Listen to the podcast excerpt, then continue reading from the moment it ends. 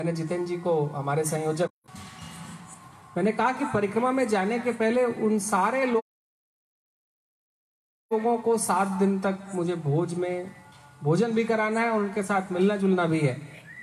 जिन सात लोगों के द्वारा ये परिक्रमा या तीर्थ क्षेत्र का कोई भी कार्य संभव नहीं होता, पहले दिन हम लोगों ने पुरोहितों के साथ भोजन प्रसादी की, दूसरे दिन सेवादारों के साथ की। तीसरे दिन कल केवट समुदाय के साथ की और आज आप लोगों के साथ भोजन प्रसादी का कार्यक्रम था।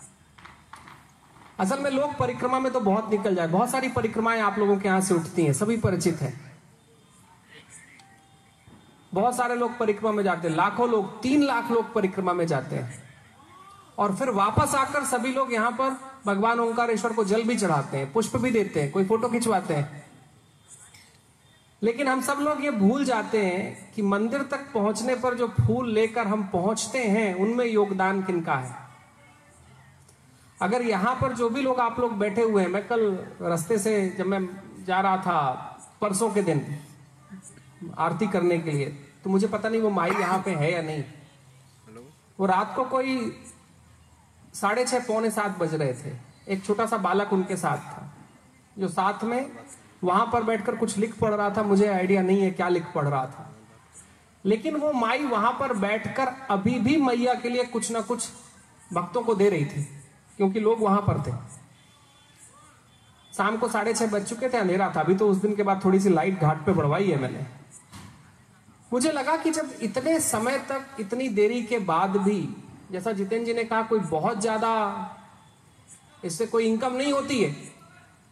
लेकिन कम से कम एक बात होती है कि लोग जब मैया के घाट तक पहुँचते हैं या भगवान तक पहुँचते हैं तो आप लोगों से फूल माला लेकर पहुँचते हैं।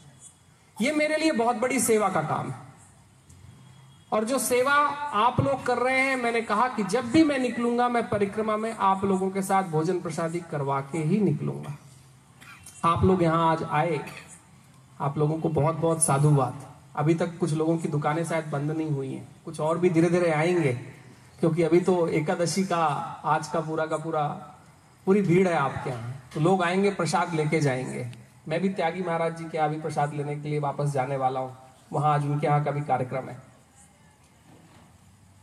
मैं एक बात सबको कह रहा था, जब बहुत सारे लोग यहाँ पर पिछले कुछ दिनों में कुछ पत्रकार मेरे पास आए और उन्होंने कहा कि आपने कार्यक्रम जितने रख रखे हैं, वो कार्यक्रम सामाजिकता के कार्यक्रम है। मैंने उन्हें कहा, नहीं, ये सामाजिकता के नहीं, ये धार्मिकता के कार्यक्रम है।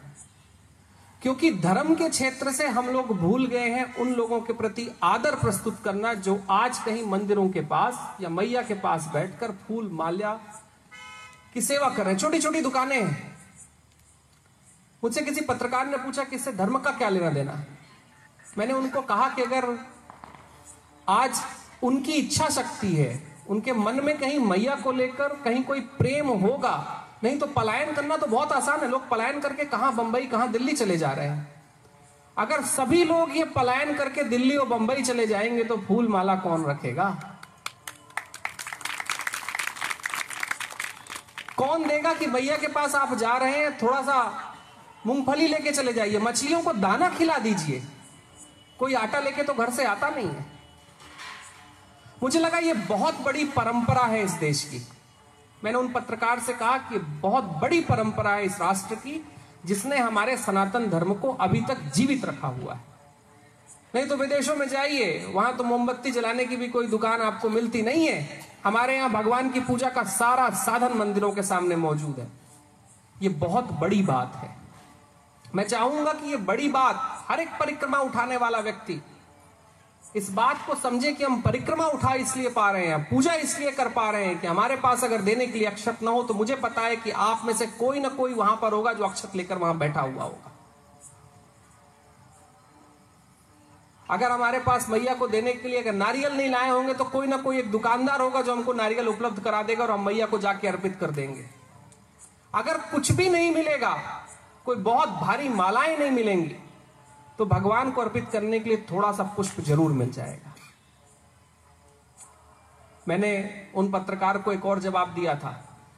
वो आपसे कह दूँ, और फिर आप लोग जो भोजन नहीं पाए होंगे, वो भोजन करेंगे। मैंने उन पत्रकार से ये भी कहा था कि होता यह है कि जब परिक्रमाएँ उठती हैं तो मंच बहुत बड़े हो जाते हैं। कुछ बड़े लोगों के भी हो जाते हैं, जिन्हें हम बड़ा मानते हैं। अब वो बात हटा दीजिए, कौन बड़ा है, कौन छोटा। मुझे लगा कि मुझे उन सारे लोगों के साथ बैठकर कम से कम अमृत से माँ नर्मदा पद परिक्रमा के शुरुआती सात दिनों में ज़रूर भोजन और प्रसाद पाना है, जिनके कारण ये परिक्रमा मैं उठा पाऊँगा।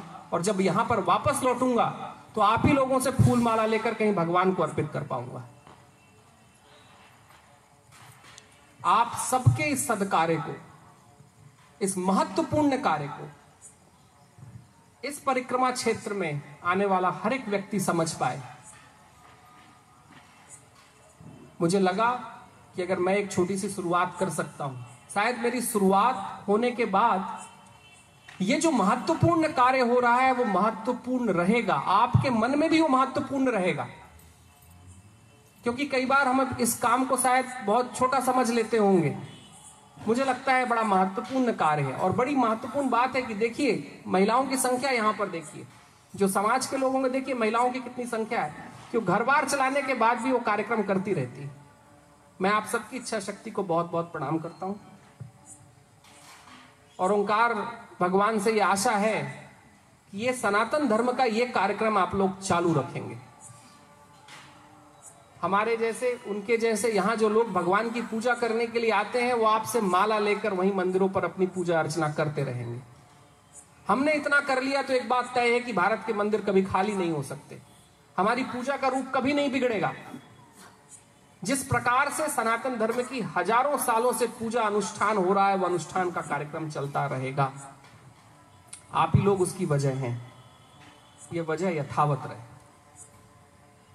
मैं आप सभी लोगों को आज आप सब प्रसाद में आए, आप सभी को बहुत बहुत साधुवाद। नर्मदे हर